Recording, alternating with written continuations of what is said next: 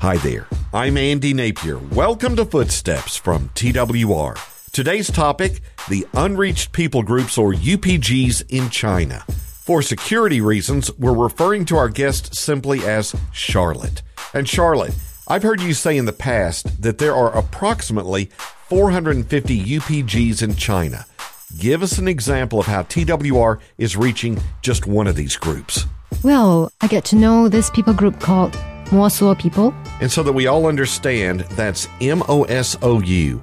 It's a small people group of just about 40,000. So a few years ago, TWR staff, like myself and two other colleagues, we went into China and uh, we were seeking the Lord about which unreached people group that we should adopt. So through a lot of uh, miraculous leading from the Lord, we decided that, okay, we will adopt um, the Mosuo people. And a few years later now, we are hearing that a lot of the Mosuo people are coming to the Lord. And what TWR did was to avail the Bible stories recorded in the Mosuo people's mother tongue, the heart language, and avail those stories onto audio players. And we avail all these audio players to our partners in China and um, they distribute the players to the local workers who are reaching out to the Mosuo people.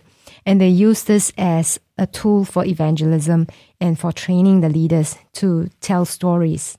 Aren't the Mosuo people an oral culture? Yes, that's right. The audio players serve as a good tool to preserve the Bible stories and um, help to train the first and second generations of the leaders.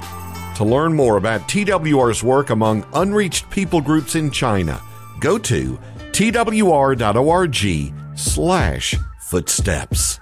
Footsteps is a production of TWR.